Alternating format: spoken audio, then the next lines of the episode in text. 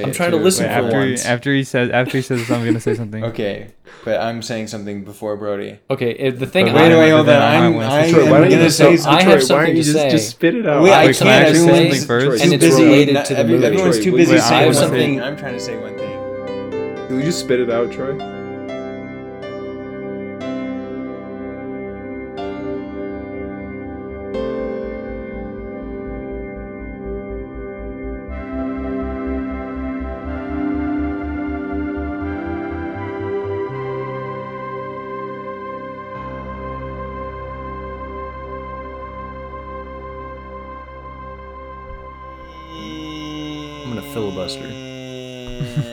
Filibuster podcast. That's our song. Welcome to the Filibuster podcast.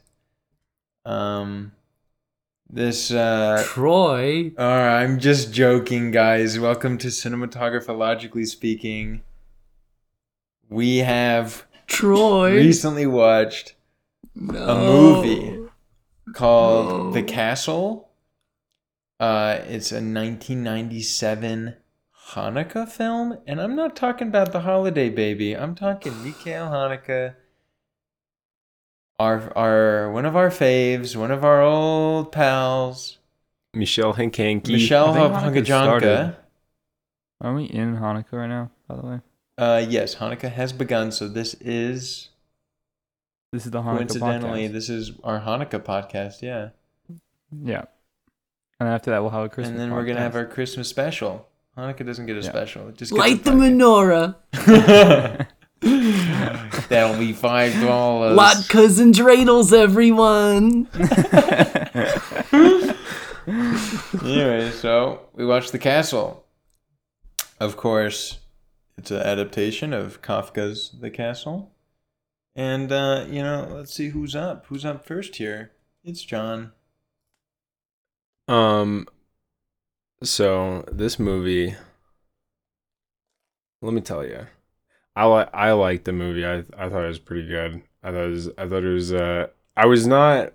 Look, I may be committing cringe here. I may be in the wrong here, but I wasn't super like crazy moved by it the way that I am by certain other Haneke films, but. Definitely a super cool movie.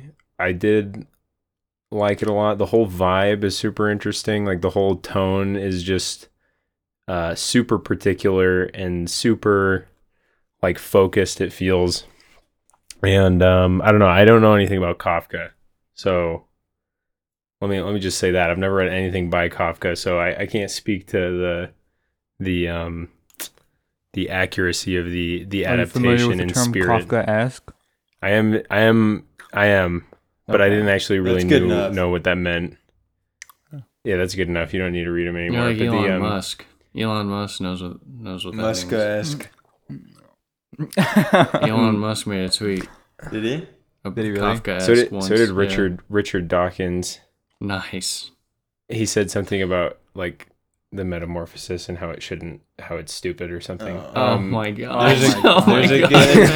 If that was actually like, the tweet, that's so funny. Yeah, dude. No, it was like pretty recent. He was like, "I don't understand the Metamorphosis. It's so stupid and doesn't mean anything." Oh, there's a good. That's awesome. There's a good Onion video. That's so brain dead. There's a good Onion video. Have you seen it, Stephen? Where it's like the airport.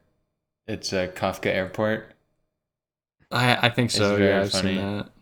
Yeah. But either way, I enjoyed the film. I enjoyed living in this little hell world for the 2 full hours. You know, like I really got to feeling like the kind of going nowhere feeling was pretty awesome. Just like him living in this hell world with the bureaucratic castle problems or whatever. I don't know, but yeah, I like the movie. Yeah, it's so funny you say him living in that world, you son of a bitch, because that's you. That's literally you. Clearly, okay? This guy's never been to the DMV. Clearly, this guy has never opened his eyes in society. TM. and seen how society TM treats him. Yeah. Yep. TM. No, I agree with the takes. It's not like a particularly moving movie or book.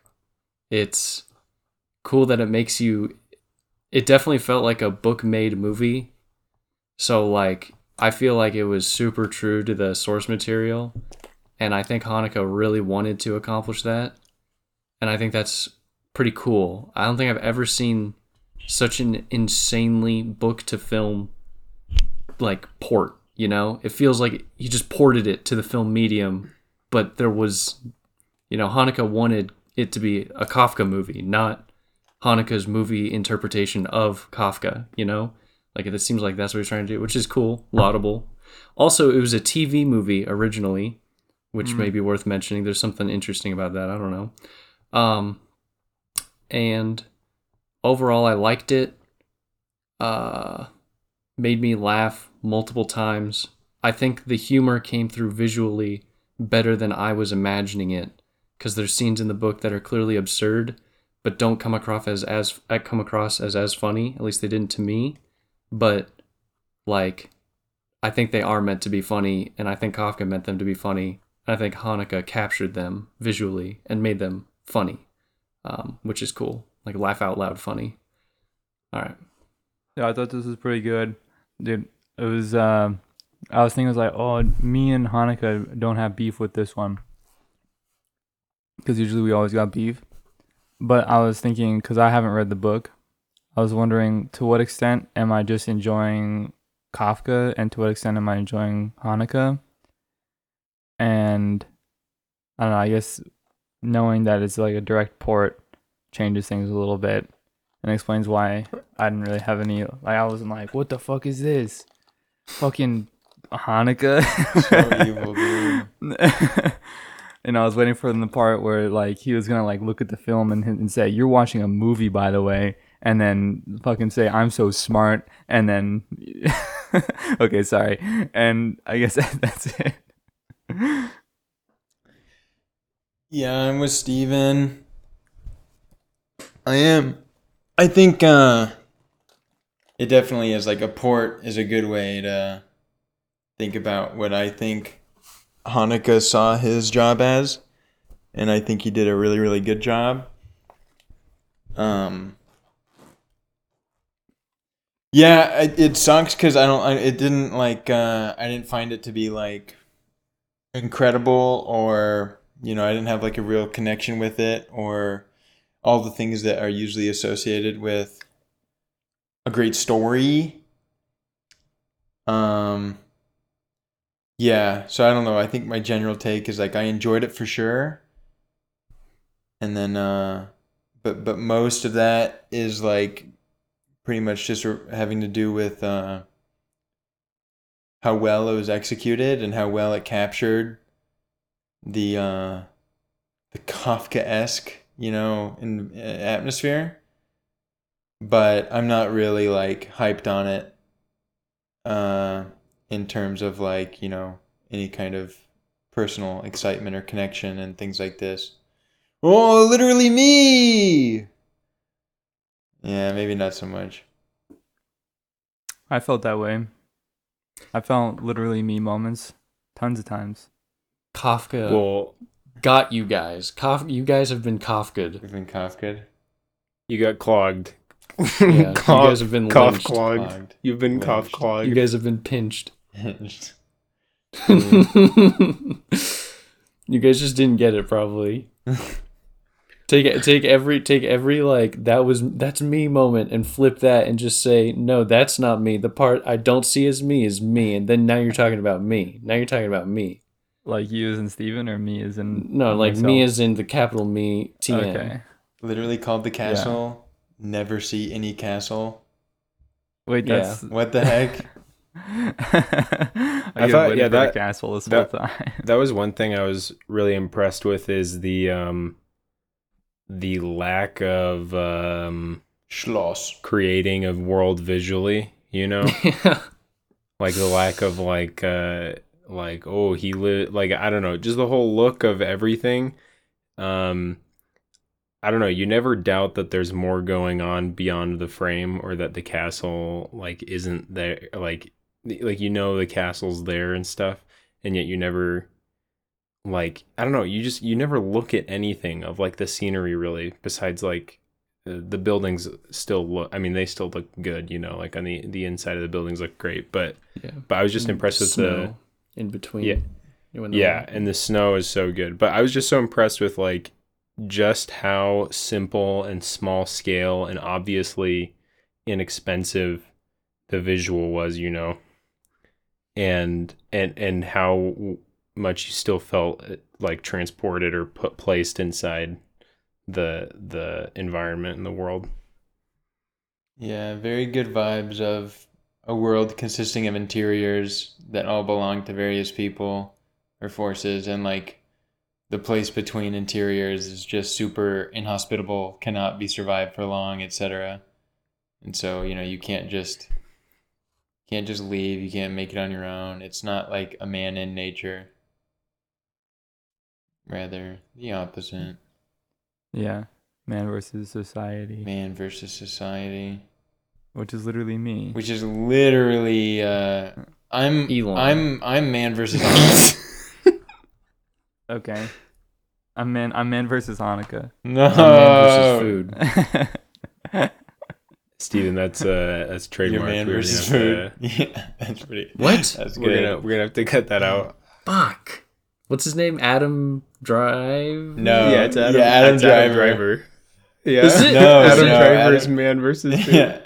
Who? It's. I was gonna say Adam and Levine at first. It is. Isn't it? Adam Driver is. It's Levine Driver. Is Adam Driver MythBusters? No. Well, no. Wait, Adam Driver. No, Adam Driver is Marriage Story. Is the Star Wars? Oh yeah, Adam Driver. Right, of course. He's the horse. But you're right about Adam. Man versus Food is Adam. What's his name? Adam. It's Levine Driver.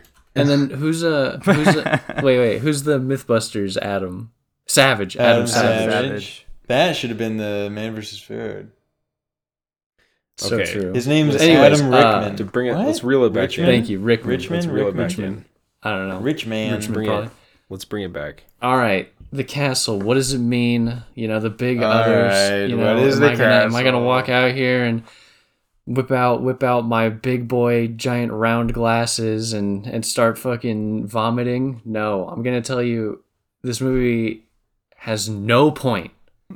Okay, this movie has no point. And the whole point is there's no point. What does this movie... They're solved. What does this movie have to say about women? Obviously, we were all thinking the same thing. Doesn't pass the Bechdel test. But... you know, what does it say about women? Are they just... are they like essentially... you know, the best? The women want the phallus. The women want the phallus. Is the castle the phallus? That's really what they all want. Kind of. The castle's related, and so is Klamm. Cran. With an L. No. I believe it's an L. I think it's Klamm. It's Klamm. Is it? It is, right? Klamm. Yeah. It's Klamm. It's him, and then das Shoes. And then what's her name? The woman. What's her name? Oh, something. What's her name? Anyone? I got it. All right, that's okay. The woman who leaves Klamm's service. Klamm. Isn't it interesting that she so quickly gets with the inspector? Isn't that kind of interesting? Why does she do it? What does that mean? What does that symbolize, guys? Well, wasn't it revealed why she did it or something? Oh, why'd she do it? It's like disgust. I don't know, dude. I thought that she did it in some sense because she thought it would help her get closer to the castle. There just right away, everyone does. So. Pretty much everyone does what they do according to that. But was like some sense of she wanted to run away. She wanted to get away from Klamm, right? Well, not like based on their conversation as close as possible to the because he says. Well, I don't remember the exact reason why, but he revealed that he had some kind of association or Frida or something with the castle, and she was like, right, oops, I guess I'm gonna marry you in 2 days or something. Yeah, he got with her to get close to the castle. Well, yeah. No, and she uses him to get close to the castle too. No, I thought she was trying to get away from the castle. No, dude. Everyone wants to get close to the castle. How she wants to get because she's trying to trade up. Yeah. She doesn't like Klamm much, but she's ecstatic to be at least relatively close to the castle. But there's no one higher than Klamm. Yes, there is. Who? The Klamm is just a representative of the castle. He's like some bureaucratic middle management representative of the castle who has ties to it, but he's not the castle. No, yeah, he's not the castle. I just mean there's no one that like we know of that's bigger than Klamm. Yeah, we don't.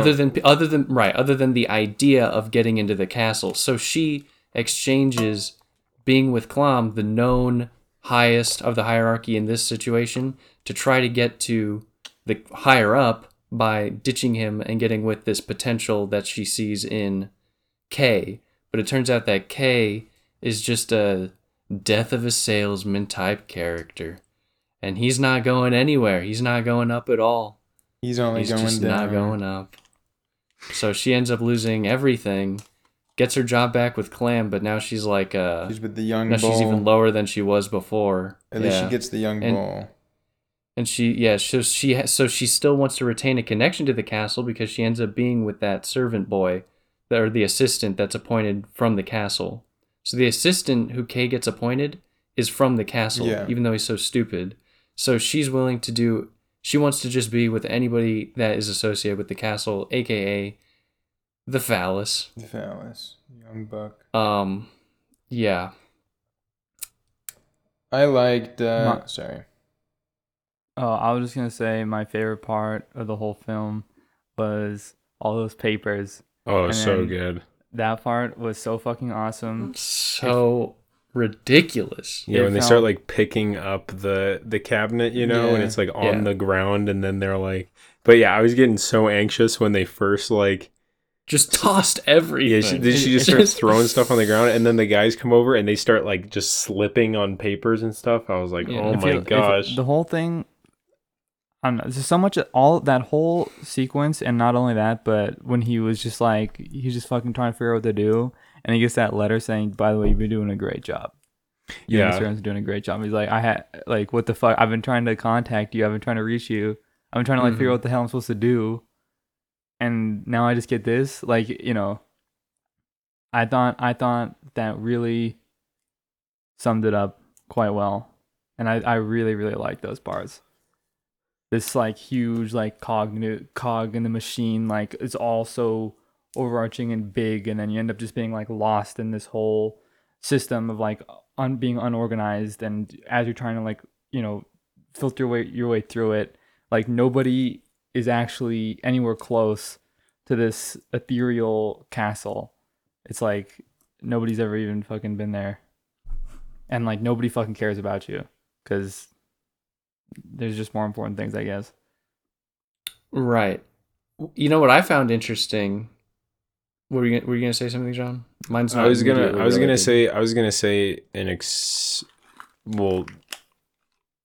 to say something. If what you were going to say was more closely related to what Brody was going to say, then go ahead. I don't know if it is, but should I just go? Go ahead. Okay. What I found interesting... Oh, right. Towards the end, when he leaves the schoolhouse in the evening and he's tailed by that assistant, like the assistant follows him or whatever, and he goes to the house. The shoemaker's. The shoemaker's house. Banana house? There's some. It's Barnabas. Something like that, right? Barnabas, right? Barnabas is the boy who like is his messenger, right? He's trying to work to get back in the good graces of the castle. Yeah, he was his first assignment. It's like, right? So it's the family who's fallen out of favor and is now trying to climb their way back up. Yes. But I found it. I understood that woman was sort of flirting with him, Like when they're talking in the kitchen, when Kay is talking with this woman, the masculine-looking one, or the one who allegedly likes him a bunch. The one who's talking to him more seems at the very end of their conversation to allude more explicitly to some sort of romantic interaction, right? Olga, I think is her name. Well, no, she tells... No, Olga is the sister who likes Kay. Oh. My bad. There's two sisters, and one of the sisters Olga. Is informing him of many things. Not Olga. And that one even expresses interest in him. Towards the end of that conversation, she has like this flirtatious vibe at the end of that conversation. But it's implied that he basically had an affair in that short period of time, because when he leaves later, like he comes back and sees I forget her, you know, our Funny Games Frida. Lady. What's her name? Frida. Frida, thank you.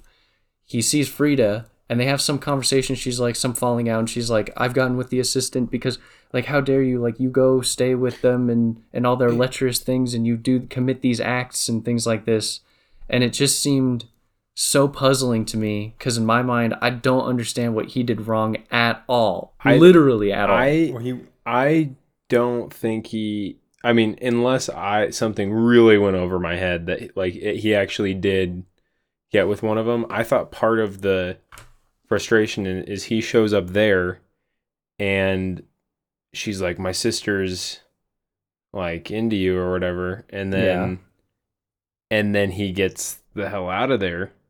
Yeah. Cause he's like, this is, and then that is what like, I don't think he does get with her. No, he doesn't. The betrayal that Frida is experiencing is because, as at other times, you know, and part of this, like the great machinery that Kay is like struggling to get through is the social, like all these social understandings and social like climates that he doesn't understand. Okay. So I'm with the betrayal was that he's married to Frida, yet he's going to associate with Barnabas' family, who is basically blacklisted in this society for refusing that invitation at one time. And so Frida feels like he has like forsaken her so as to try and get himself one step closer. Like he's betrayed her by associating her with Barnabas' family. Yes, but it makes complete sense. The only thing that throws things off, and it's obviously intended, not to throw one off, but to draw obvious allusions and connections to, but of like sexual infidelity or like infidelity in general. Yeah. Like, and then her remarks, the way she explains how he's forsaken her. I think if we go back, there's like words that are meant to... While I think what you're saying is absolutely right, Troy, there's like words meant to evoke an image of an infidelity. Yes. Even though he has committed none. For sure. Yes, 100%. Okay, right. Yeah. But I think that was a mistake. But what? I'm just kidding, sorry. Oh, okay, good one. Thank you. You know how he like the closest he gets to the highest up person or whatever is at the tannery house, you know? The house they're like they're tanners, and it's when he's first trying to get to the castle. In a sense, yeah. And then he's like, I need a place to stay, and then there's the woman. The mother. Yeah, the mother, and he approaches her for a second. She's the only person we see that's from the castle. Yes. Which I will say, I thought that the way that she was presented and stuff, like that was like that scene when he goes in the house was like, I found to be one of the more intense scenes, you know, when he starts like approaching the woman and stuff, the way it's all laid out with like the furs and stuff hanging from the ceiling, and then gets like grabbed and stuff, I thought was it was insane. Really good. But then later her son, is it her son or her grandson or something? Son. But he reveals that she was exhausted for days from saying like two words to him. Yeah. What's up with that? Like, I found that like just confusing. I think that's exactly right. But also, I don't think it's just confusing. So even literally to put a PP brain head on for me, like, and this is could clearly be wrong, but there's just some like immediate truth to that in terms of like, I don't know, like if you invite people over and your mom is the type of woman that like has to prep for it and like wants to be let known ahead of time, then like it doesn't really matter like how intensive the social interaction is or like invitation is or the requirement to be hospitable is, just by having it at one point. And then like it doesn't matter how simple or major it is, like they just don't want to do it again for a while, you know. I don't know, that just seems intuitively true for a lot of people who have to be hosts, you know. Especially to hosts, to people that they don't know at all. Yeah, I'm not. I mean, I'm not yeah, that could be. It could. I mean, okay. I know exactly what you're talking about. Well, yeah, I know what you mean. I think. Sorry, but I think that an explanation in which it like ties back to the like class distinction between them probably might make more sense. Just because it's like, I don't know, it's something like it's, I don't even know.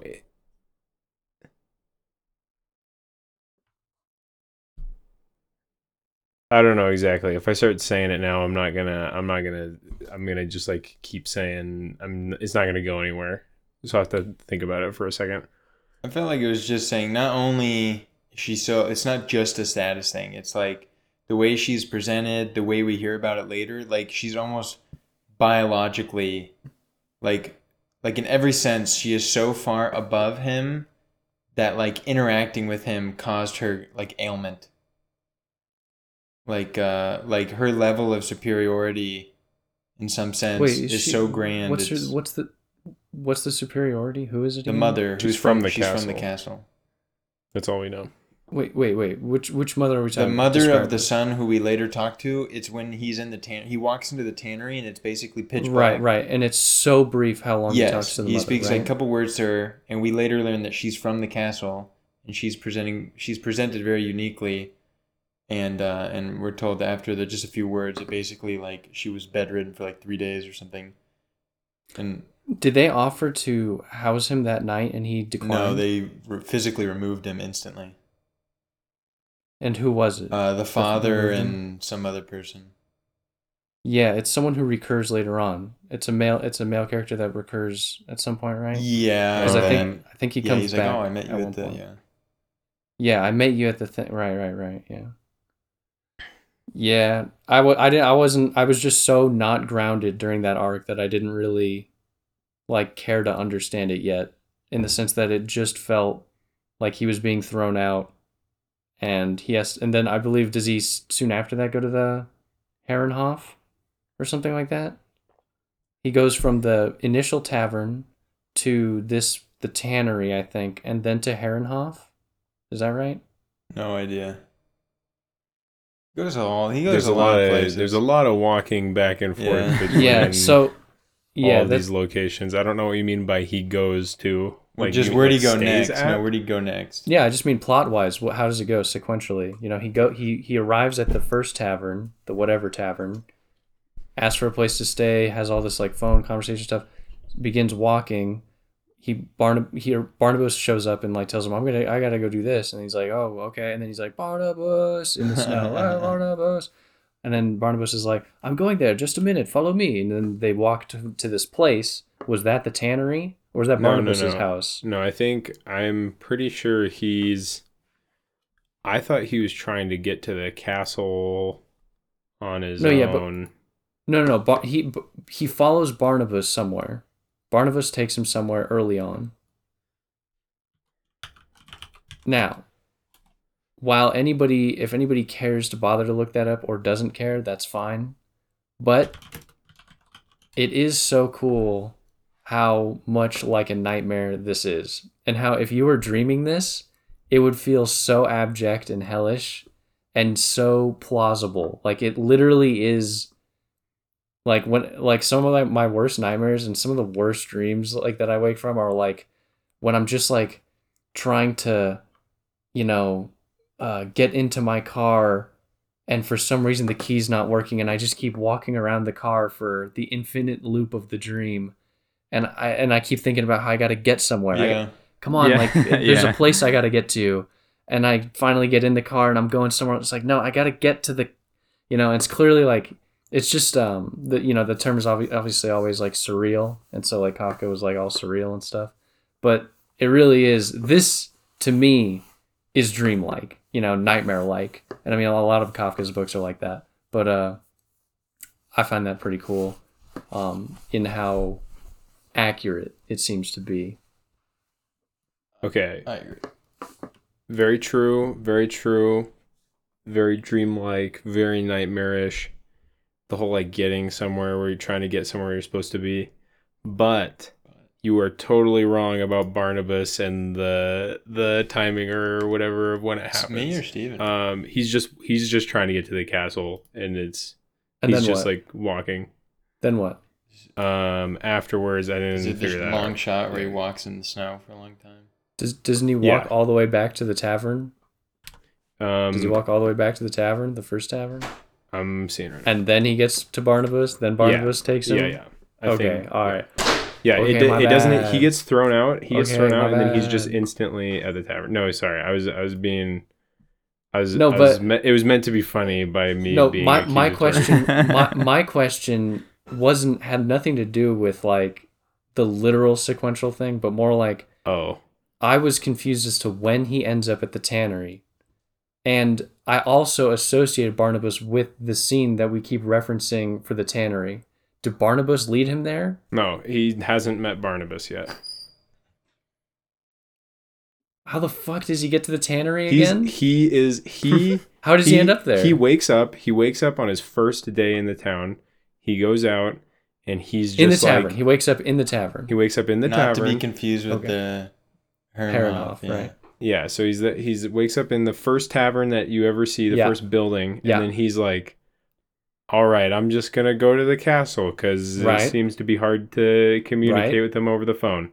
Mm-hmm. He goes, and then it snows, and then he's tired, and so he stops at a house, and that house is the tannery. Oh, he just stops there? Yeah. Oh, okay. All right. Well, no wonder they threw him out. Yeah. Pretty rude. Yeah, pretty rude. Just like stopping at a house. What's up with the teacher? What's up with her? Him. The teacher? Who's her?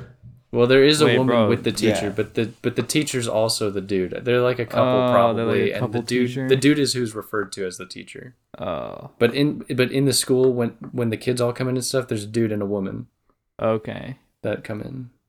But the woman just leads the kids into the room, and then that dude like wants to scold the guy, you know, wants to like teach him a lesson. Yeah, isn't it funny how that was so funny, the scene where he's just like hitting the assistant who's like a grown fucking man. Yeah. He's like when he holds on. Yeah, he holds on. Yeah. Was it holds on his ear or something? He holds on to their ears. I just figured that was like. That was just teaching back then, you know? Yeah, but it's just they're grown men, you know? It's like, stand up and get out of the room. What the fuck is going on? Yeah, the whole dude, at every point in the film, there was always some kind of confusion about, like, but why are they even here in the first place? Like, why don't they just... do literally anything else, which adds to like I feel like there's this constant anxiety of like, well, why is this happening anyways, you know, that like makes it feel much more nightmarish with them being like trapped in the situation they are, you know. I was oftentimes confused. I thought that was just because I was like stupid or something, but I was oftentimes like, wait, so what the hell is going on right now? Exactly? Yeah, you just kind of end up in places, even though there is an explanation usually for why they're in, like, there's a reason why they're in this, there's a reason or whatever, you know, they're in the schoolhouse, but I mean, like, then it's I mean, like... I was watching it, like, it didn't even matter. I mean, I've already said this, but, like, I feel like when they're going through this bureaucratic system, it's really so true. I don't know if you've ever, like, been on a phone loop where you're like calling somebody to get something done. You're like, hey, I'm trying to reach this person. And like, oh, I'm fucking whatever. And they like shook you off, they forward your call to someone else, and they're like, oh, fucking, I don't know, like, and you keep forwarding the call until you end up in like a big circle, and people just keep getting angrier with you as you keep going in the fucking damn circle, and you don't know what the hell you're supposed to do or who you're supposed to call. Like, I don't know if this ever happened to you guys, but that's what this movie felt like to me. I mean, I've definitely been like sent back and forth between two different places to like get different forms for things before. No. And it's like, I don't know, kind of the same thing. Here's a review by Mr. Contrarian. Boring. Kafka may have written a 5-star novel, but this director certainly hasn't found a way to make it visually engaging. The assistants and women endlessly hit the same silly note. Other actors are either too bland or too abrupt. And we never actually see why the townspeople and authority figures behave in such odd, inconsistent ways.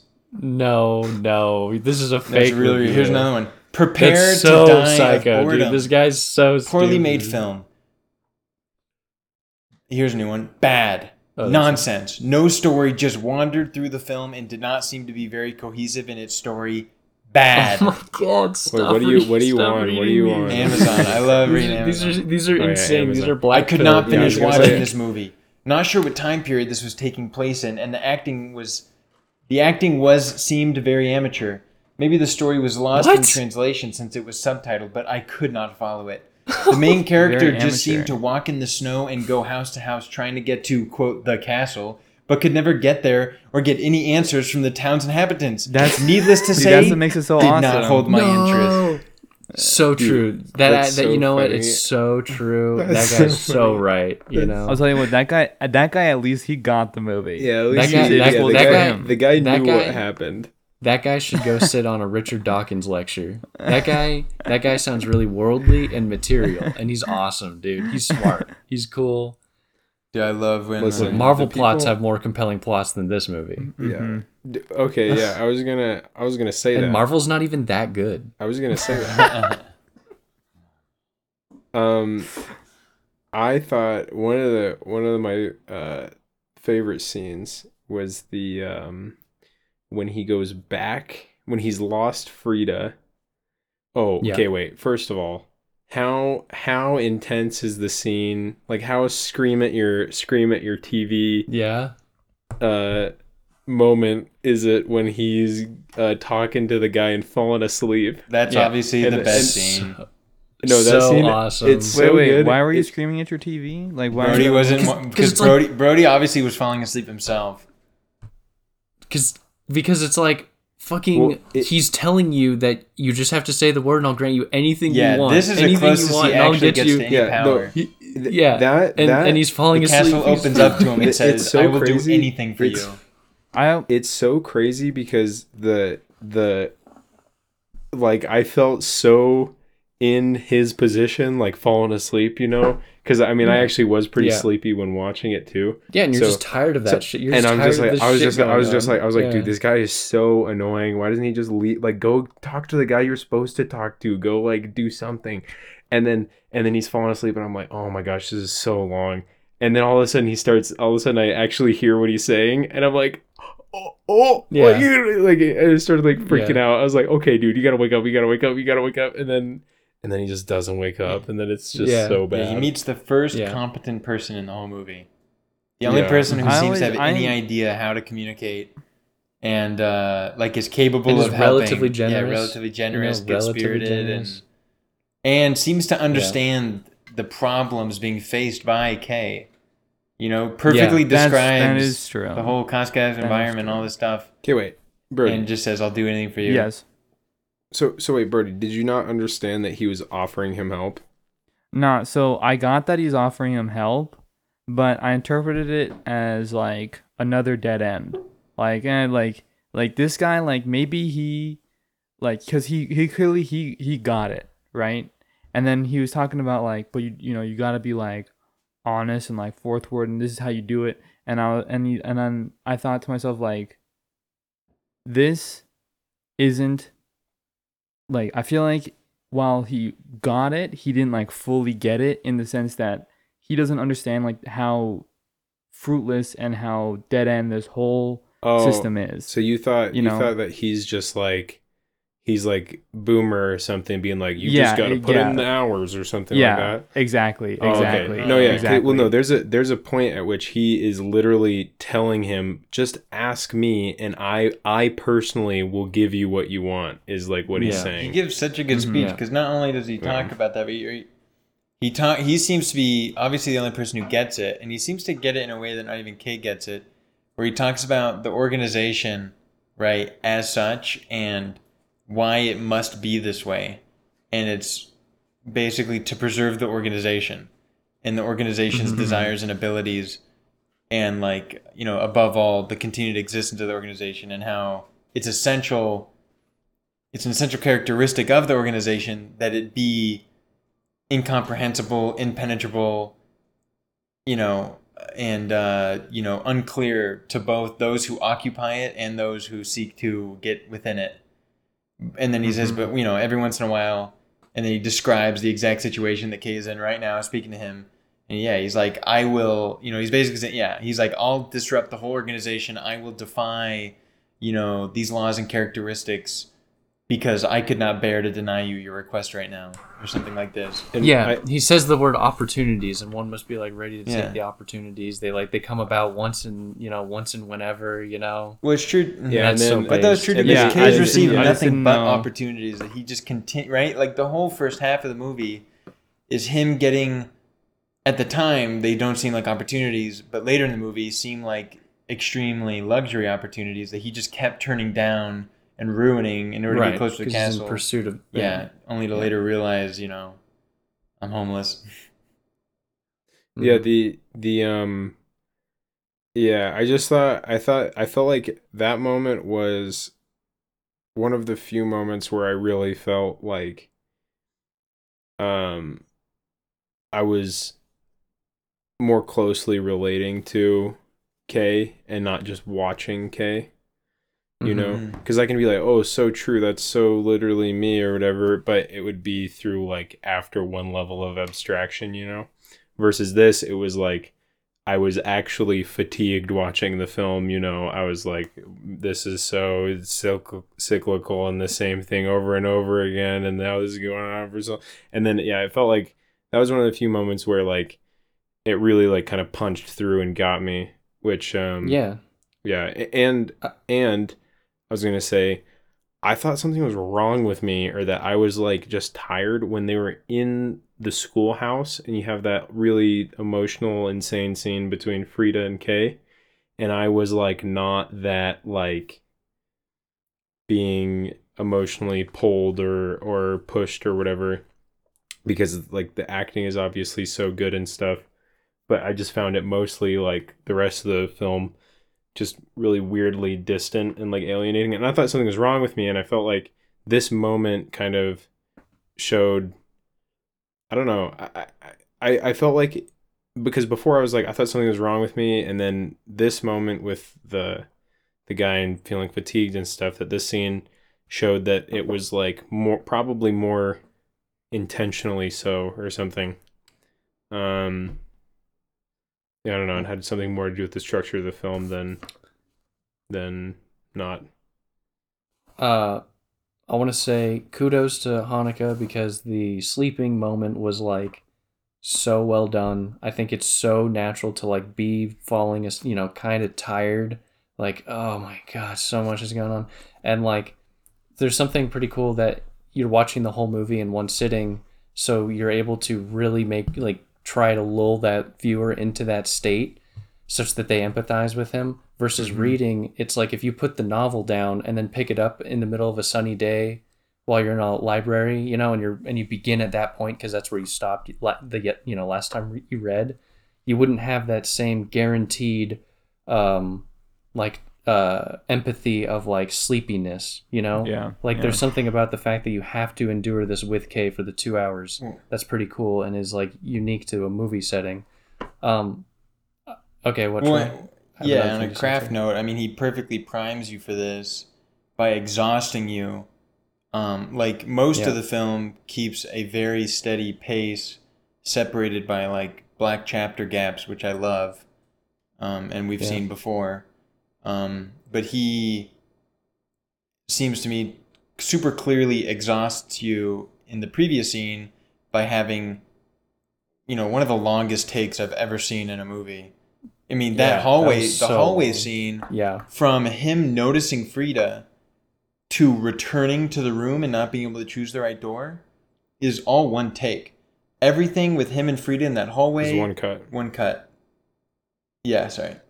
all one cut. And I mean, no. I'm saying there's one take. It is one take, but it is not one unbroken take. There is a reverse shot showing the empty hallway. At what point? After he's talked to Frida. Okay, I just mean the Frida thing then. That Frida thing is the Frida thing annoying, is like 8 minutes long. Yeah, and it's all one thing, and it's exhausting.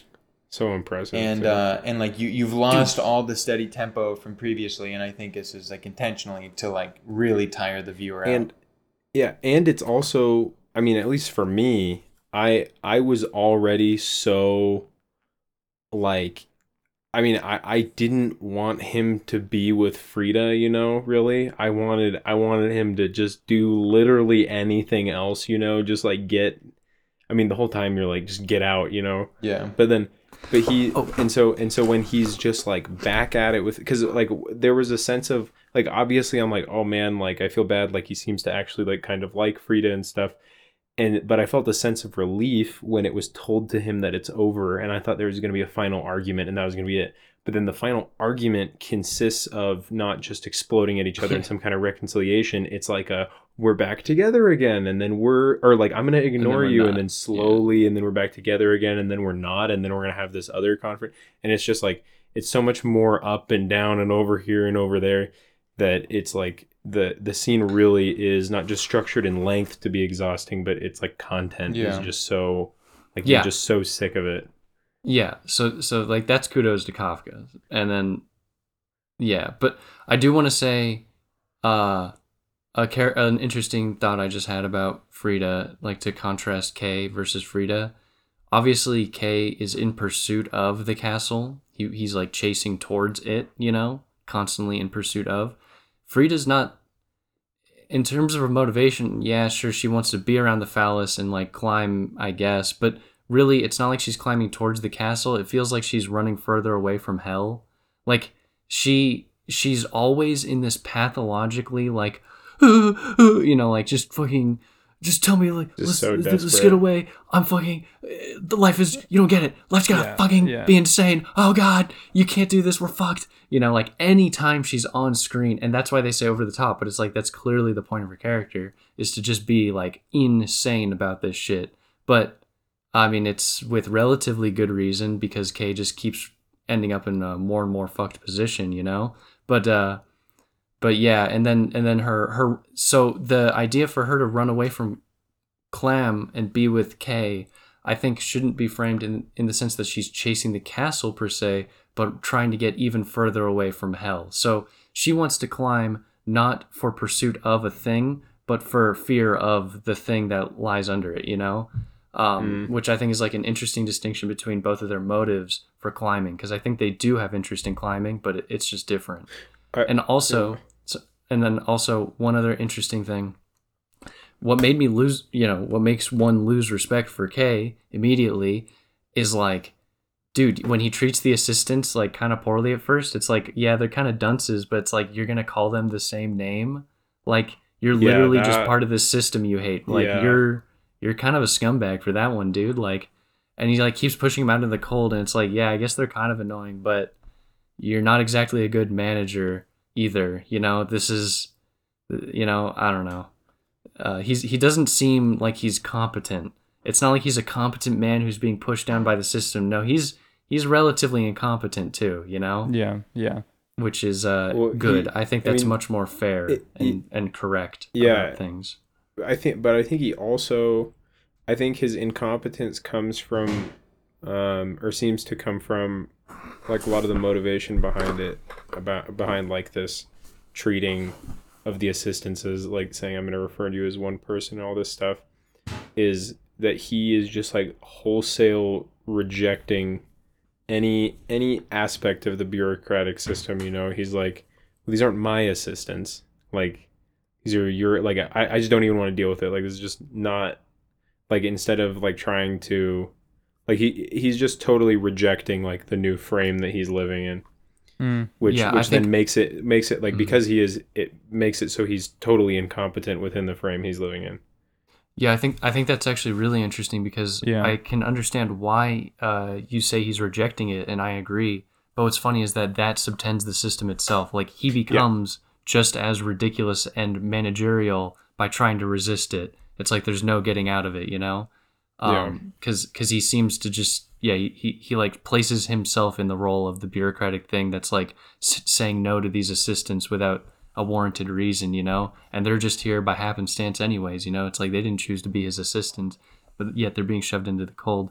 So it's like, you know, and his whole climb towards the castle, like the rejection of the bureaucracy, yes, but he also just wants to climb it, you know. He just wants to be at the top. So it's, I don't think it's like he has these like revolutionary ideas of I'm gonna shove away the bureaucracy and then like change it or something like that. But no, it's like he's like, I'm gonna try and operate in it and also not follow its rules, which is the worst case scenario, you know? Yeah, it's like it's not like he's like it's not some like revolutionary thought like this is all bullshit, like in some kind of unselfish way, but just like, this is all bullshit for me and like shouldn't be a problem for me or something like that. Yeah, there's something egotistical about it. Something like he feels exceptional, and how he waves around his, I'm the land surveyor and stuff. And it's like, yes, you're the land surveyor, so I'm on your side in terms of you deserve, you know, I guess a place to stay or whatever, you know, it's not your fault you got sent here. But also he waves it around like it's his own little phallus, you know. He's waving around his little PP, which is showing it to people. I mean, it's so appropriate because it's not a real job. Yeah, like he's not even supposed to be there. He's not even supposed to be there. Yeah, I want to point out that he starts out. I mean, he literally says to Frida, like, with respect to the castle and the system, he's like, "I'm gonna fight it," right? And then in the end, it's sort of strongly suggested that, like, right, he pretty much everyone in that town is just like him, right? Like, it's not like in the beginning you think that it's a normal guy in a place of weirdos who all know something he doesn't, when in actuality, like, right, they're all, he is, you know, just another loser who wants to be in the castle and is going to get used by someone like him, you know. Oh, come with me, I got a job for you, right? Trying to use him to get, you know. Yeah. And then I like the land surveyor thing because, like, it is essentially what his, like, mission, like, right, he shows up and spends most of the time trying to figure out what the hell's going on in this place, right? Like, he's trying to, it's just surveying the castle. Right. But, right, it's not a real job. He hasn't done any surveying, and ultimately he, like he thinks that he is gaining a better understanding by the end, right? Like, when the guy wants, he's like, oh, I've got a job for you. And he's like, oh, well, you just want me because you think I can help you with whatever the guy's name is, you know? Which is pretty funny because, like, he doesn't even say anything to him. Like, or Kay doesn't say anything to the guy. The guy just says, like, a bunch of crap to Kay. Anyway, you get some feeling like Kay thinks that he is getting a grip on things, right? But all he actually is like... Just becoming used to not understanding what is going on. Yeah, and I think in that same point about him being a land surveyor is so cool. When I noticed when they say, we haven't needed a land surveyor for forever. The system has been laid out. The land's been perfectly drawn up and boxed and squared, and everyone knows where everyone is. And you're coming over here, you know. It's such a perfect, like, not for the like K and OT, like, not for the analogy to take place at, because it's like it really is like he's just, you know, you're just a man born into modernity, you know, like you're just you can't hope to have a role in shaping things because they're just given to you, like you're just you know, the social system's already there, you know. You can't, I don't know, there's no like plowing through it or anything like that. And your occupation doesn't really matter. You're just gonna, I don't know. The fact that his occupation literally doesn't matter, and the reason it doesn't matter is not because they don't want one, but because the land has already been drawn up for forever. Like, they've already decided where all the land is and who owns what and where it belongs to. I thought that was a really interesting thing. You know? Too young to born too late to explore the continent, born too early to explore the stars, born just in time to browse watch, and have a podcast. Eat McDonald's. Yeah, just in time to eat McDonald's at a decent price. You know, inflation's going to get crazy. Yeah. That's what our kids love to deal with. I was going to say something about Frida earlier, Stephen, when you were talking about her motivation. I was going to say something about the... her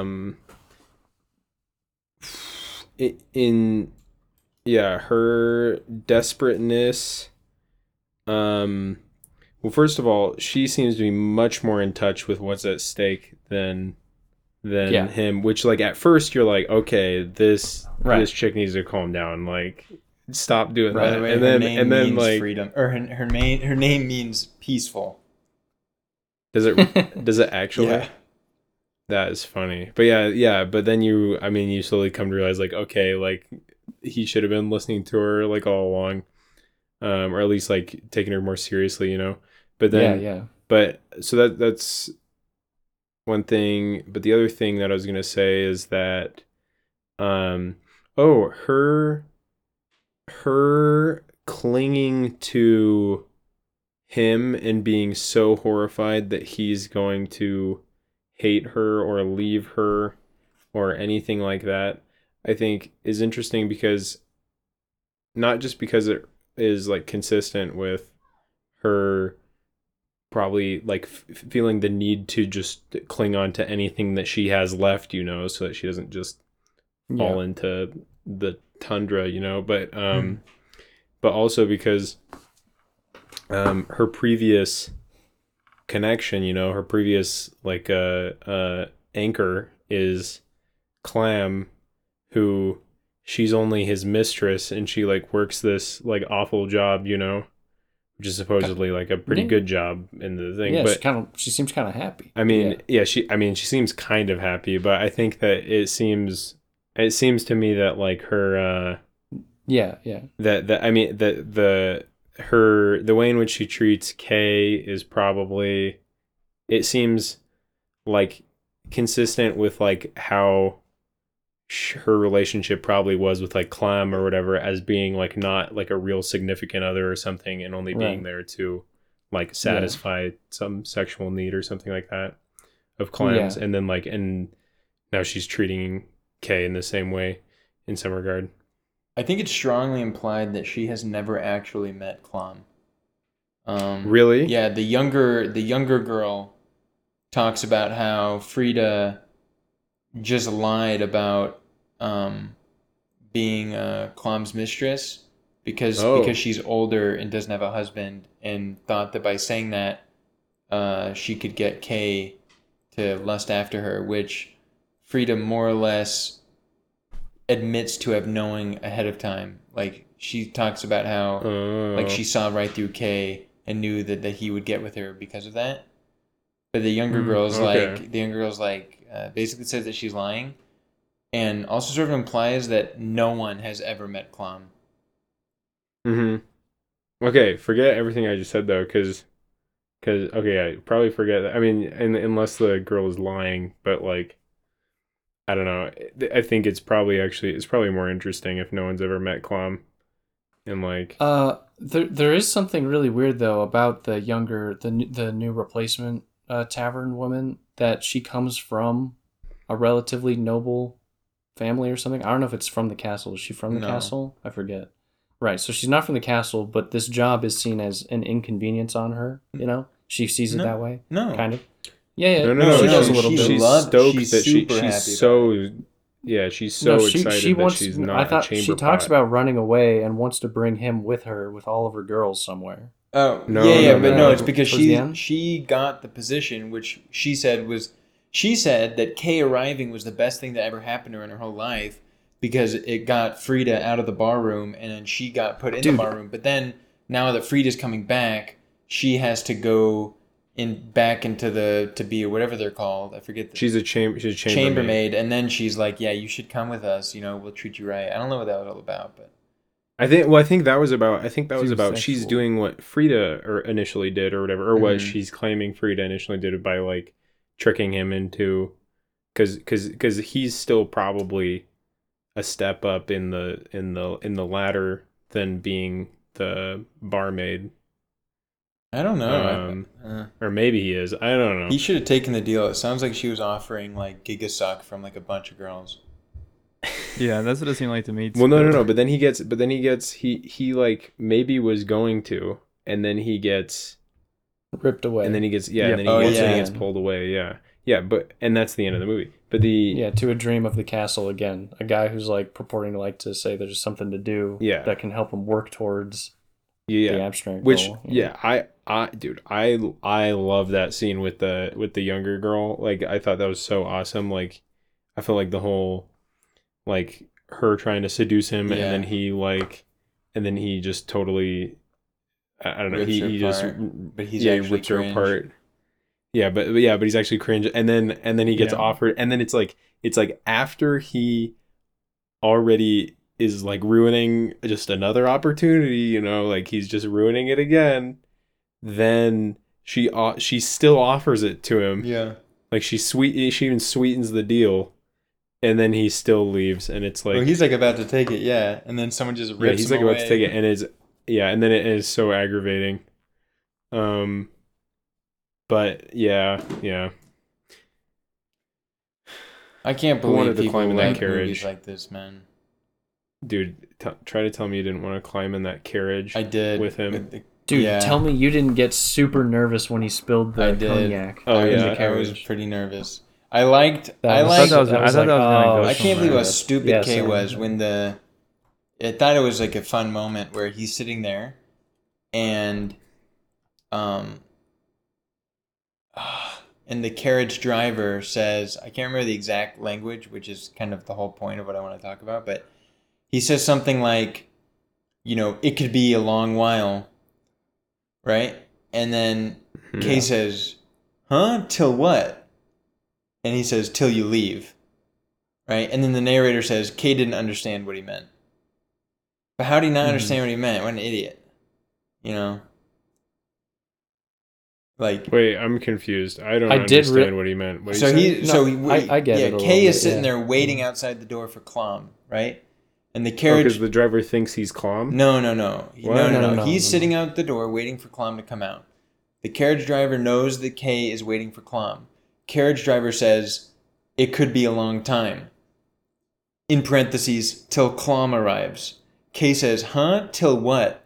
And the carriage driver says, till you leave. Implying that so long as you sit there, Klamm will not come out. Right. And... I see. And it just was amazing that I don't get why the carriage driver...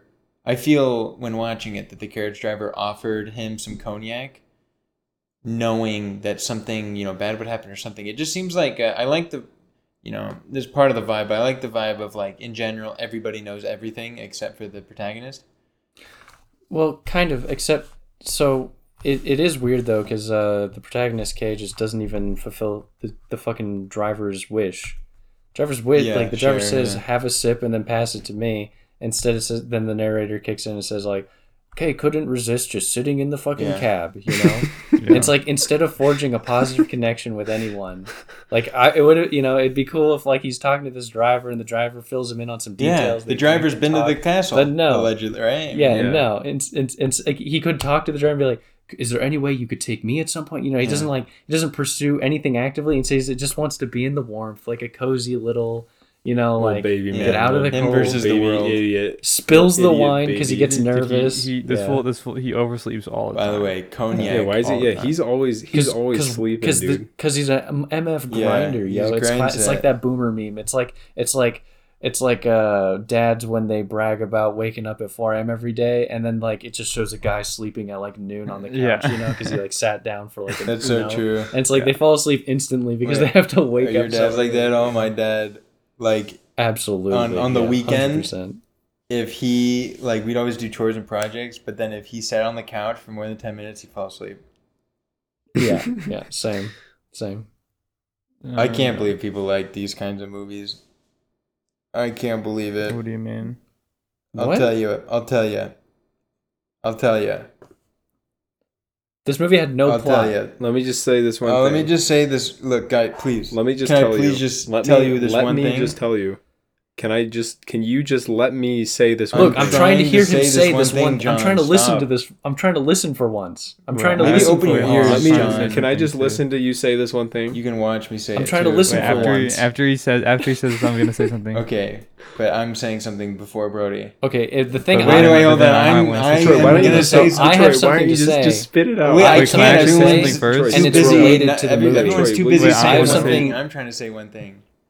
You just spit it out, Troy. Okay, this movie, which really doesn't... It's so weird whether or not I'm talking about the movie or I'm talking about the book, but does not succeed in some type of classic marriage between like allegory/parable and narrative. Because generally speaking, except for various acute moments, like you mentioned earlier, I basically don't feel connected to the character. And I feel much more like I'm watching him much more than I am, engaged in a story or with the character and things like this. And this is, I think, in contrast to other, greatest movies of all time, House of Jack Bill and stuff like this. But even The Trial, which, we obviously can't talk about. But I think The Trial, for you rubes at home, another Kafka book, the better Kafka book, the best Kafka book. Actually, Metamorphosis is probably the best. But... anyway, The Trial, I think, probably does a better job, and this has piqued my interest in seeing Orson Welles' adaptation of The Trial. Yes, Trial? Have you read The Trial? Yes. No. Have you read The Trial? I have not read The Trial, but for some reason I feel like you're lying. Stephen? No, Troy has read The Trial. Okay. Troy's absolutely read The Trial. Dude, Go-Go Gadget credibility. I wish I wish that as I mentioned earlier, I felt like something was like maybe wrong with me when that schoolhouse scene was not hidden when between him and Frida, There was, but it had nothing to do with the movie. I know, but when you were watching it, there was something wrong with you. That was more silly, like an acne thing. Okay. Now that we've got that out of the way, now that I understand what was wrong with me, boils. Yeah,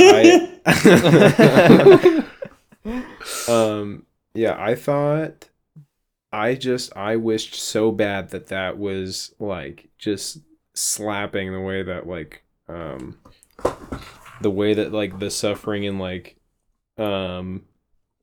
Funny Games hits, like when he gets like hit with the golf club, It was or wasn't? Like, I wish that it was hitting like that.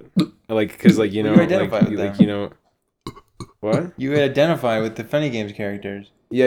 And so I wish that, because if that scene, if scenes like that, like if they were really hitting, then I don't know. Yeah, I would have liked the movie way more.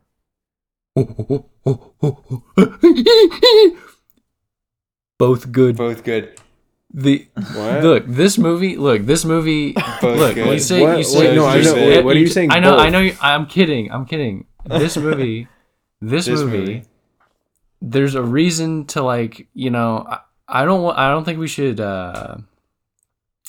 Troy, the same comment that Troy was making, the same comment that John's making is like there's this marriage of narrative and story, and like identification with the character or the situation isn't as strong as it could be emotionally. Like you don't have as much like of an emotional attachment, and it feels very much like we're watching Kay.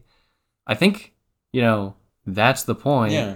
Like let's give it the benefit of the doubt. And this movie accomplishes boredom and confusion. Not just confusion. It's not like nightmare fuel confusion. It's like gross boredom that at first is funny but gets so dull, and like I don't think, and like even to the point where like, so you're saying like the emotional scene didn't hit you? It's like I'm glad it didn't hit you. What, like if it hit you, that scene like it'd be too interesting, like it'd be too like immersive and awesome. Like the point is for it to just drag on. Okay, no, it's just another conflict, and it's a high stakes conflict, and they're talking, and it's loud and emotional. But oh my God, it's just another issue. It's just another issue, and I think that's part of the point. Yeah, of course. Not to be mean, of course, but of course, right? Like I'm on board with this, and I think that this film is an incredible, testament to Haneke's craft, and just an unbelievable port.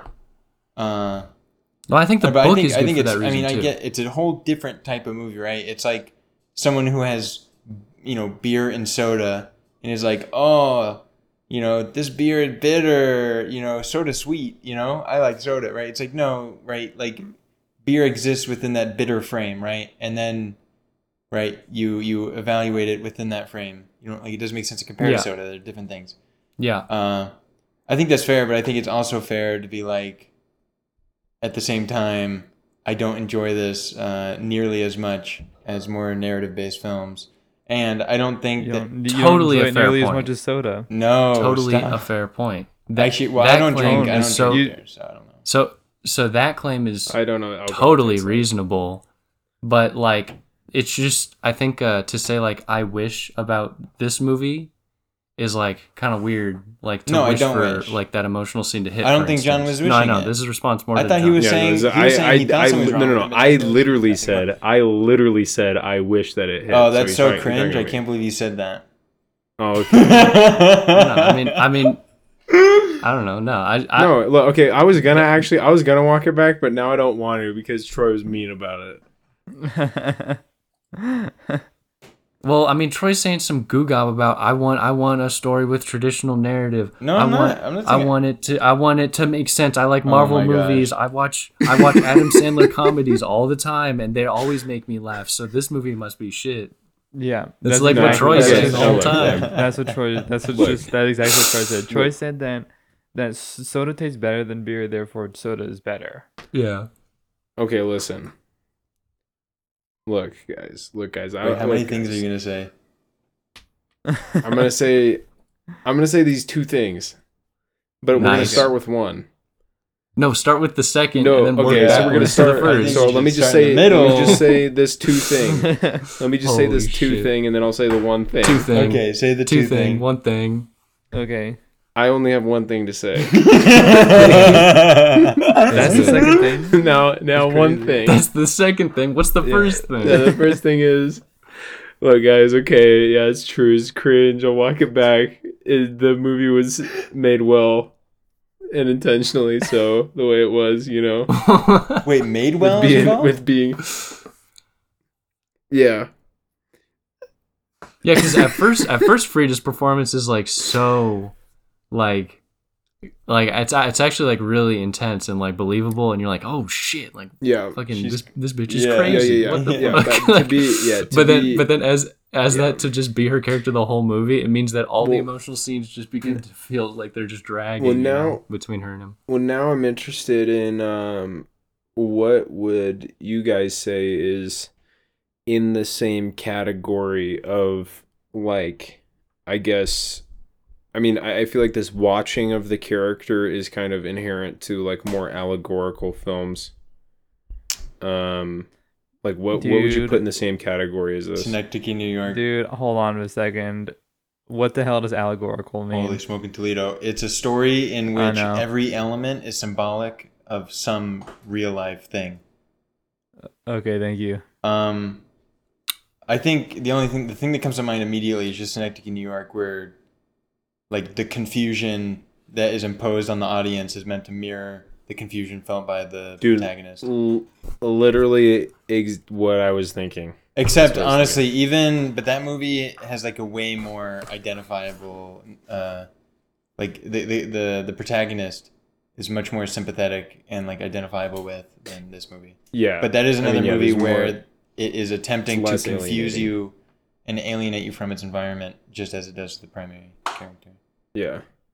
Right. Well, so to compare, for instance, The Trial and The Castle, I think The Trial is way more anxiety core nightmare fuel than is The Castle. Yeah, I think so. I think the whole enjoyment one gets reading The Trial is way more intense and visceral than The Castle. The Castle's just this super distant feeling. Couldn't it just be better? I don't identify much with him at all. No, I don't think so. I think it accomplishes something like totally different. Like it doesn't even seek to accomplish the same thing. Why didn't Kafka finish The Castle? Do we know that? He didn't finish The Trial either. Oh. He didn't finish anything. He finished Metamorphosis. So also. Oh, okay. Never mind. Yeah, never mind. I think he did finish the Metamorphosis. They should have burned it like he asked. And he finished lots of stories and stuff, like short stories and stuff. But I don't know. The Castle one, I don't know the answer to that, but wouldn't it be so awesome if he never intended to finish it and that the whole point was for it to go down as the unfinished novel just to tie it? Because it works so symbolically. It does work very well. I didn't even think about that. It's the perfect ending to a fucking roundabout nightmare shit. He kept writing. He would have just kept writing the same. It would have just kept on going. The same thing forever. Yeah. So this is like the ellipses, you know? This is just an ellipses, basically. Guys, Kafka's Metamorphosis is called a major work of literature. It is. Why? It's... Are you reading something? What are you talking about? Because it's what, 40 pages? 50 pages? Like, major work of freshman English literature. If like Animal Farm, it's an allegory. An allegory of what? Scholarly answers range from pretentious Freudian to far-fetched feminist. I don't get it. This is Where Are the Emperor's Clothes? You just read. That's the Richard Dawkins tweet. That's pretty. That is awesome. Where Are the Emperor's Clothes? So insanely brain dead. Like it's so funny because I wish it was just a based joke from him. You know? Wouldn't that be so? He's incapable. Like, but instead, it's literally one of the most stupid tweets you could make. Like, why is he even saying this, dude? Yeah. Because there's like there's articles which are like Freudian, and then there's articles that are feminist interpretations. Therefore, the book makes no sense and doesn't have like a place on the literary canon. Has he ever read like an explanation for its power? Like you could just go read someone answer that question for you. There's millions of papers written why it's important without giving it like a skew. You know, the worst part about it to me is like the pretentiousness. Like you can just say like, well, okay, so this is like clearly very impactful. And like say like I don't get it, and then like leave it at that and not make that cringe tweet. But instead it's like he doesn't get it. He found some unsatisfactory answers. Therefore, it's actually bad. You know, it's like that's Rich not a good coming from the Hanukkah hater. Things roasted, annihilated, eviscerated. But Hanukkah's actually cringe. Though. I actually understand Hanukkah. That's the difference between me and Hanukkah has made Piano Teacher Brody stop forgetting Hanukkah. Okay, do you feel that Piano Teacher was a fluke? No, I actually just hate Funny Games. To be honest, I was thinking about Hanukkah films today. About which ones I dislike. We're getting somewhere. Let's go. I really dislike Funny Games. Okay, Baze. That's actually. I don't even think that it's that bad to dislike Funny Games. Yeah, that's Baze. Baze. Okay, thank you. Yeah, Brody's bad. That's a Brody. That's a dub. Brody takes those. We can now leave Brody alone. It will never be mentioned again. He no longer has to reinforce that he is. He no longer hates Hanukkah. Hating Hanukkah. Yeah, because we have pushed him into a corner for too long. Yeah, I wonder what my scores say, but I would probably give Funny Games. I think I would give it a lower score now. I think I probably gave it like a 4.1. What do you think it is right now? I am looking at your score. Right, I'll tell you right what I think the score is, or what do I think I would give it? What would I give it right now? I would give it a 3.4. For Funny Games? Yeah. What do you think you gave it? 4.0. You gave it a 3.6. Oh my god, so it's only 0.1 lower. That's actually crazy. That's how consistent I am. Let's fucking go. Stephen is such a good guy because he's so consistent. Yeah, Stephen consistently loses these podcasts. What the hell? I've won so many. Stephen wins. I've won more. I've won others too. No. I think I won Murmur of the Heart, maybe Beaver Suffering. You won Song to Song. You won Song to Song. You went Song to Song. One. Amour. You want Amour? We already know Amour. Two. Oh, no, wait, hold on. But I think you might have tied with Amour. I don't even have it here. Look, Stephen... What? Wait, I thought Amour you got to give it a 5. You did, but someone else... I'm giving it a 5. I don't have it written down for some reason. Well, I doubt it, because it was crazy that I gave it a 5, and I stand by that. You tied it over again. That I liked this movie. You did not. Let's just, you did not win Murmur of the Heart. What's up? Brody beat you by 0.1. And you gave your score first. I wonder if he went after me. Yeah, but dude, I always look. I'm gonna tell you, I almost always have a score in my head at the start of these podcasts. I just want. And you always stick to it. I basically never, except for Seventh Continent. I felt like I had an idea of what I was going to give it going into it. What would you give it right now?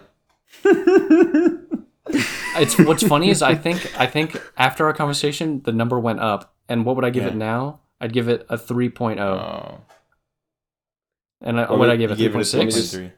Let me just put this out there. Oh, okay. Let me just put this one thing out there. Yeah. I was reading through the comments of a YouTube video with Haneke. My Instagram post. It's and by a YouTube comment section I meant Steven's Instagram post comments. No, I was reading through a YouTube comment section of an interview with Haneke, and in the comments somebody said that they thought the best Haneke films were Amour and Seventh Continent. Let's go. That's good. Which I'd never seen anybody be so adamantly just be put Seventh Continent in the top of Haneke, which I thought Troy would like that. Yeah, I do. Seventh Continent. For me, his best is in no order: Amour, Piano Teacher, Seventh Continent.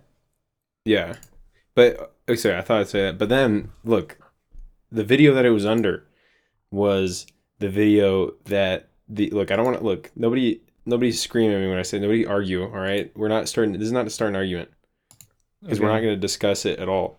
But the I barely argue on this podcast. Why would you say that, dude? Why would you even say that? I'm already tired. I'm already tired. But you know the Haneke quote about the. Oh, no. Don't tell me you're going to talk about music right now. No. About Schindler's List. Yeah. Okay. So, does anybody actually know what interview it's from? Yes. Round Table. It's with a round table in which he says that, and then is immediately responded to by John Krasinski. Mm-hmm.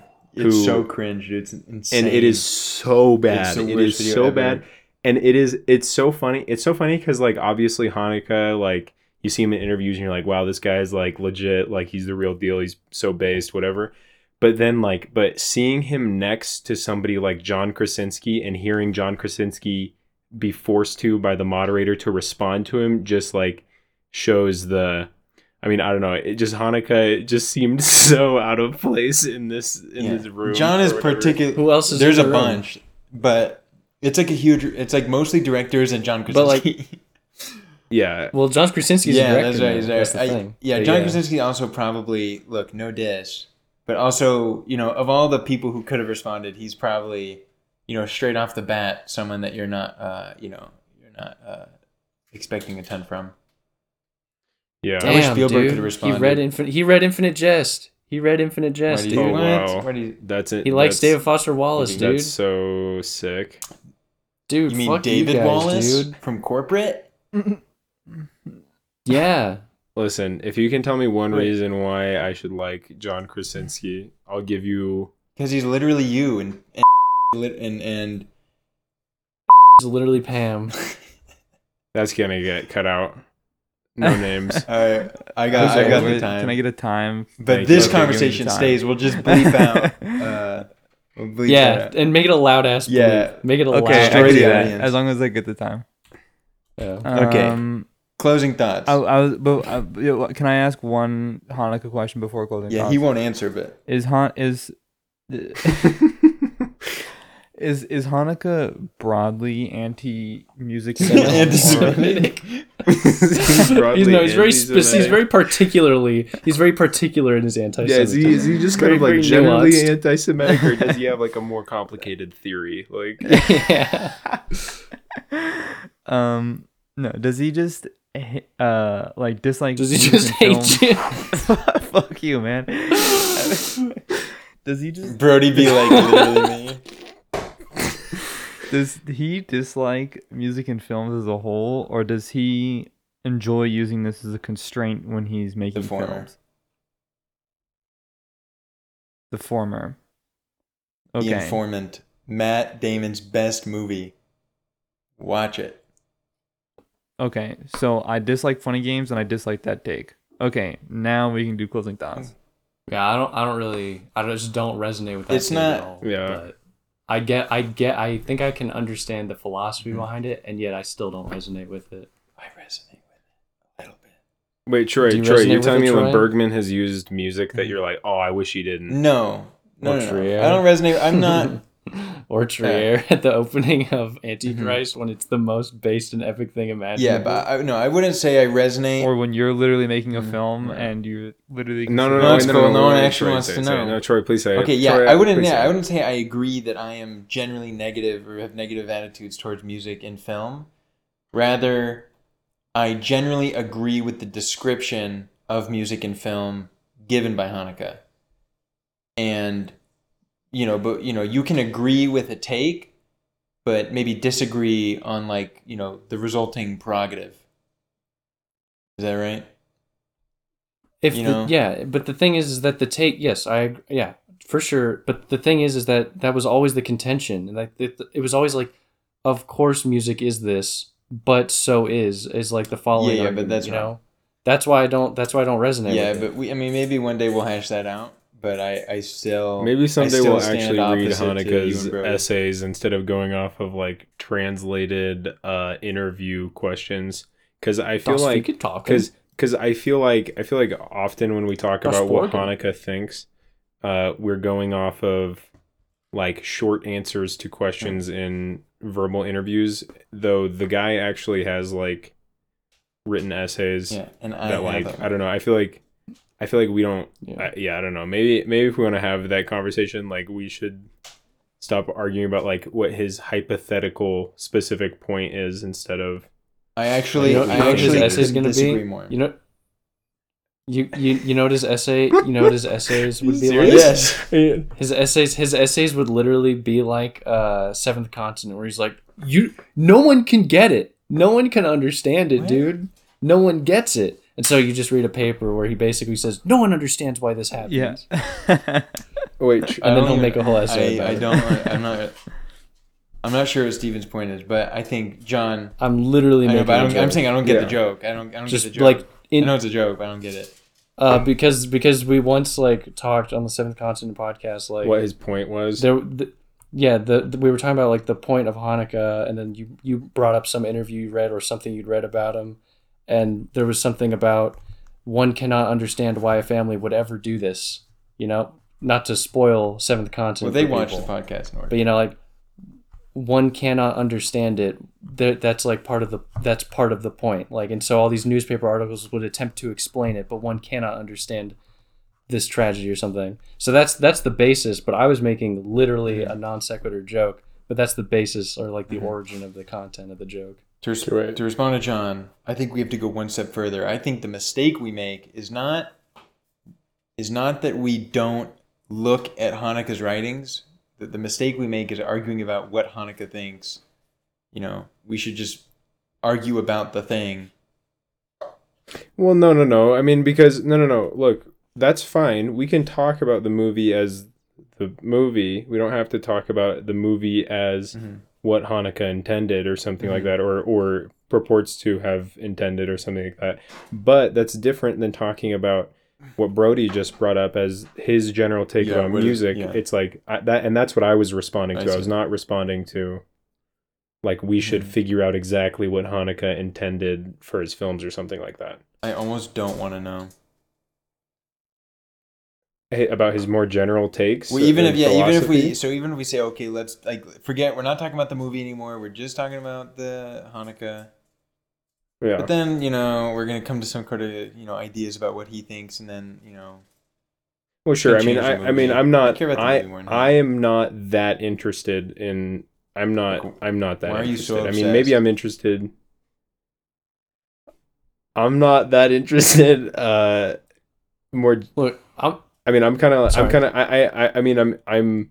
in the context of it's kind of more I like his films. He seems like an interesting guy.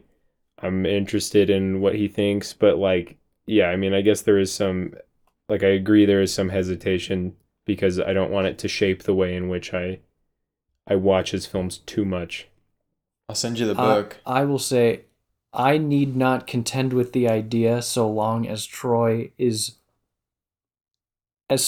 he ranks extremely high films which employ music. Which I continue to do. Which you continue to do, so I don't even have to take the take at all. Dude, I don't even care. That is so true. I'm glad. Sorry.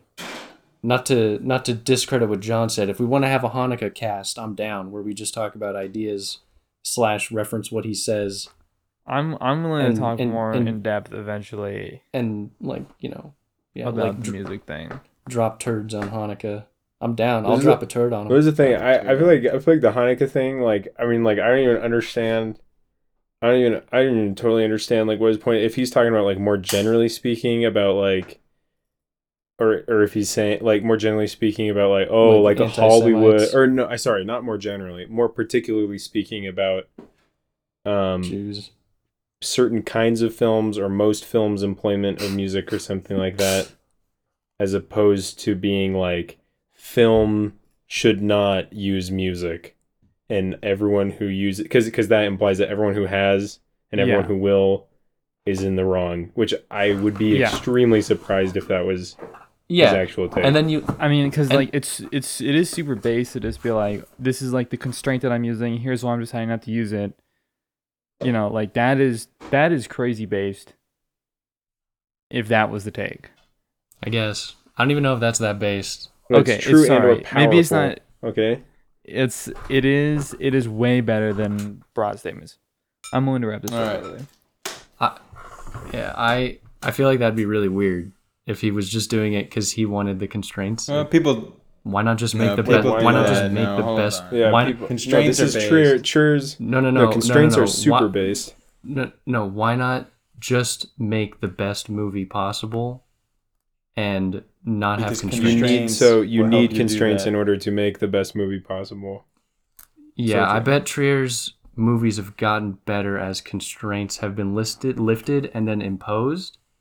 And I wonder if any of his constraints are philosophical constraints, or if they are, because this Haneke one is a philosophical constraint.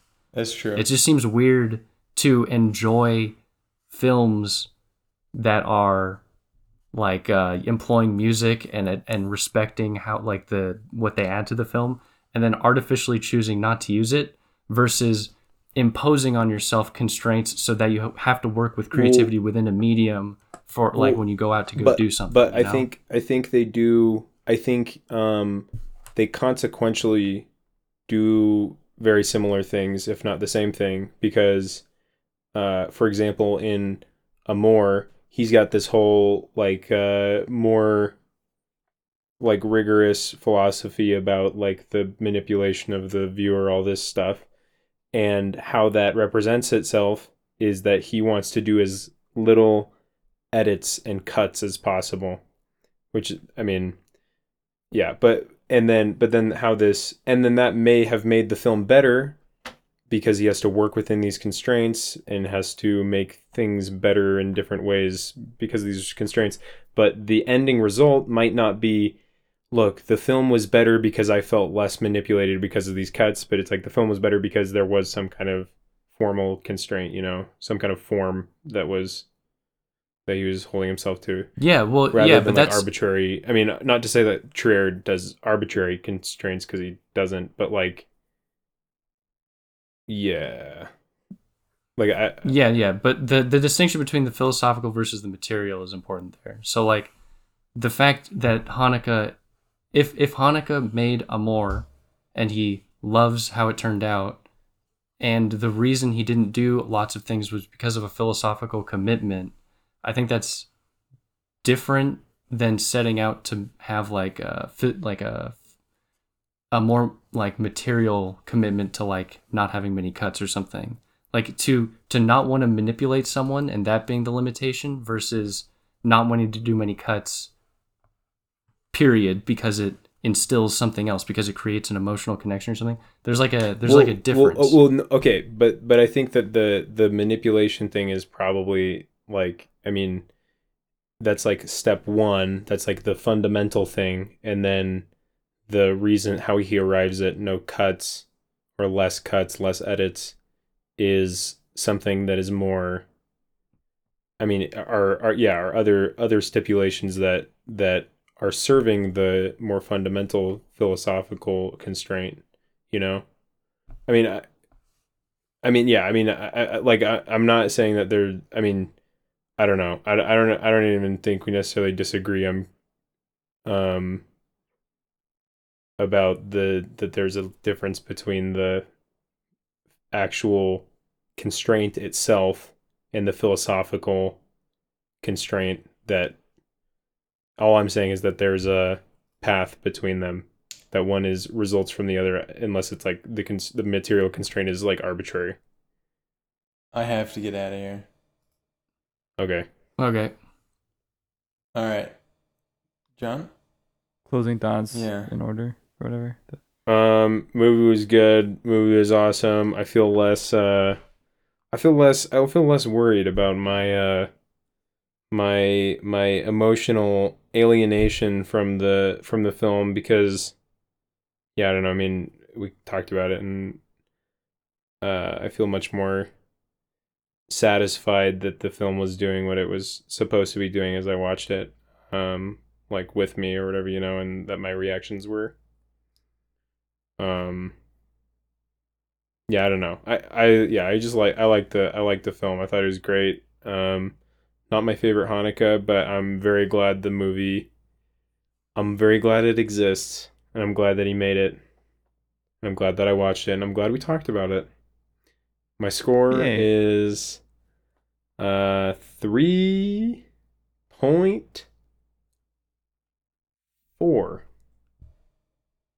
Okay. Impressive score, John. I'll tell you really impressive. That was a strong score. I thought you were gonna give it like a 1.8. I thought you were gonna score like a 1 or like a 0.2 or something.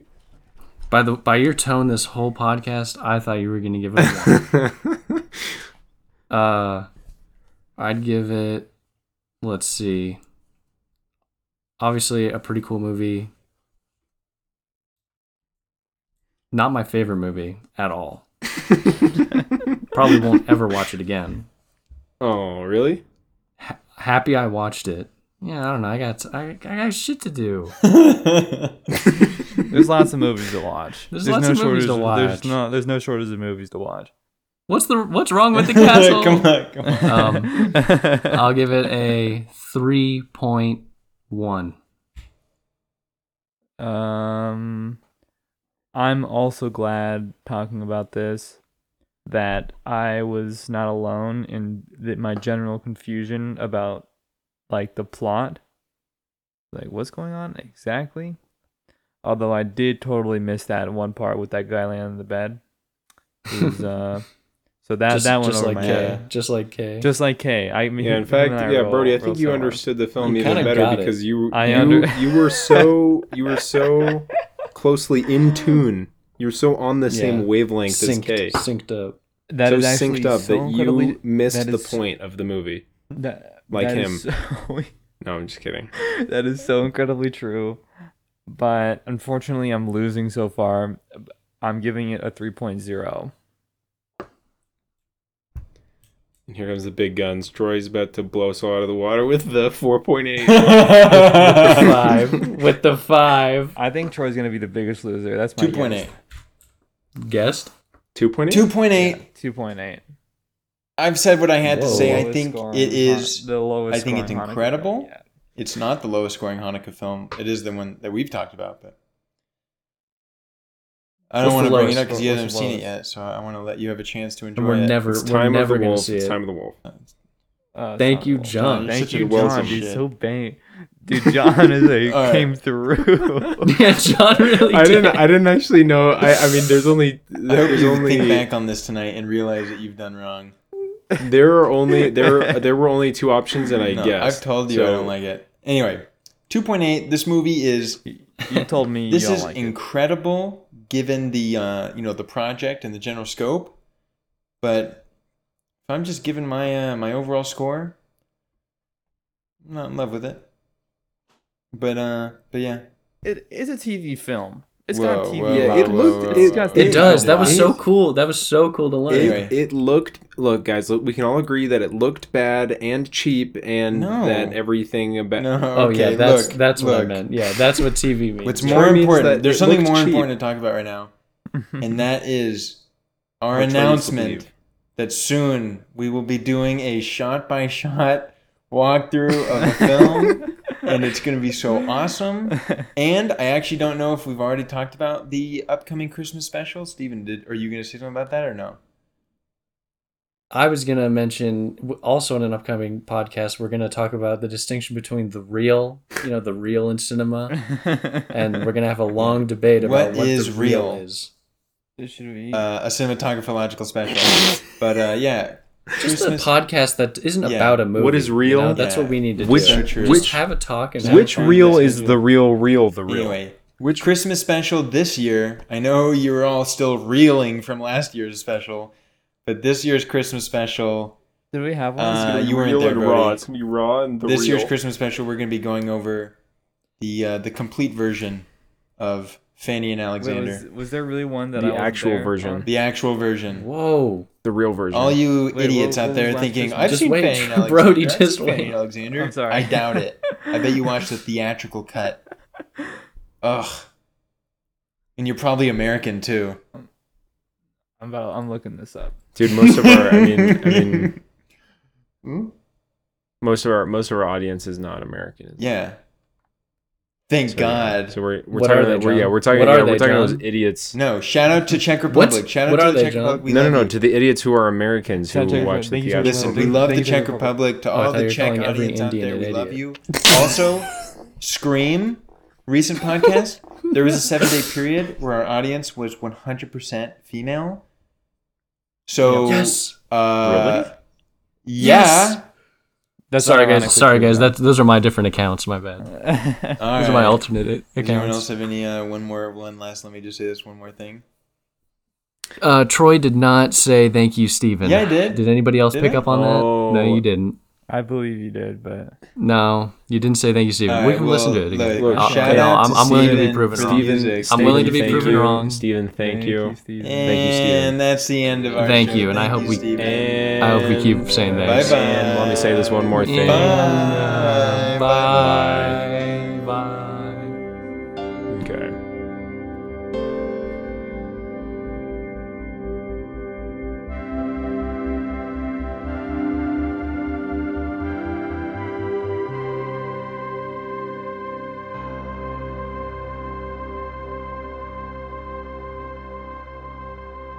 Ladies and gentlemen, we have I've just got off the phone with the Pentagon. We have unjustifiably murdered Osama bin Laden. Unjustifiably. We have killed Osama bin Laden without first charging him of any crime. Ladies and gentlemen, he has not stood a trial by his peers. Fun fact. His peers. Fun fact, my very first Facebook post was a plea to like the government that they should have put Osama bin Laden in jail instead of killing him. Are you serious? Yeah. That's crazy, dude. Where'd you get that idea from? And then I got It was like, how old? What are you, 13? 12? Yeah, maybe less. Yeah, like something like that. That's hilarious. And then I got a talking to via all of my parents, saying that I probably shouldn't be posting things like that, and that's also not a very smart thing to say. And I cried. Nice. I haven't posted a political thing since.